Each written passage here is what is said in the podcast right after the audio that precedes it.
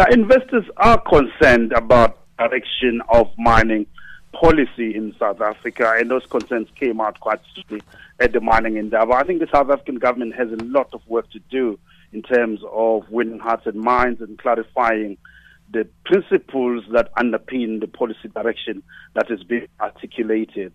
The challenge that we are facing now is that as, as we stand, we are not getting our fair share of global mining investment in general. And when you look at exploration, you look at the top five major mining houses in the world, you will struggle to find any one of them with their exploration teams in South Africa. And why, why is that? It's just because of the increasing uncertainty around policy. The issue is not so much whether you have a policy that investors don't like or that is hard, but it's the issue of certainty and predictability of policy, which seems to have been lacking, even if it is there, but it doesn't look like it's been managed properly. Very concerning indeed, and my deepest condolences go to the families of those nine mine workers at Harmony. This is very tragic and very, very sad indeed.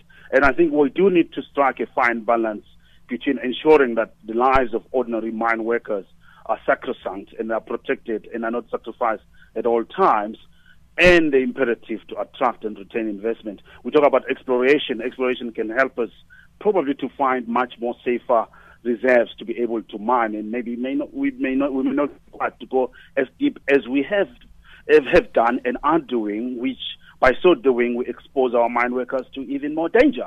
Certainly not. I wouldn't think of any right thinking mine manager who will have a safety chamber that doesn't work.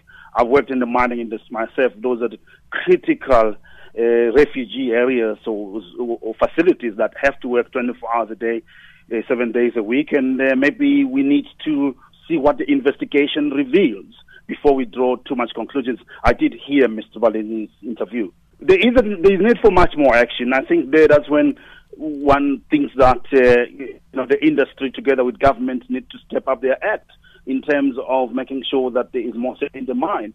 Uh, I mean, one one mine worker who dies in the mine is one too many, and we shouldn't tolerate that. Countries like Australia are very, very strict on safety.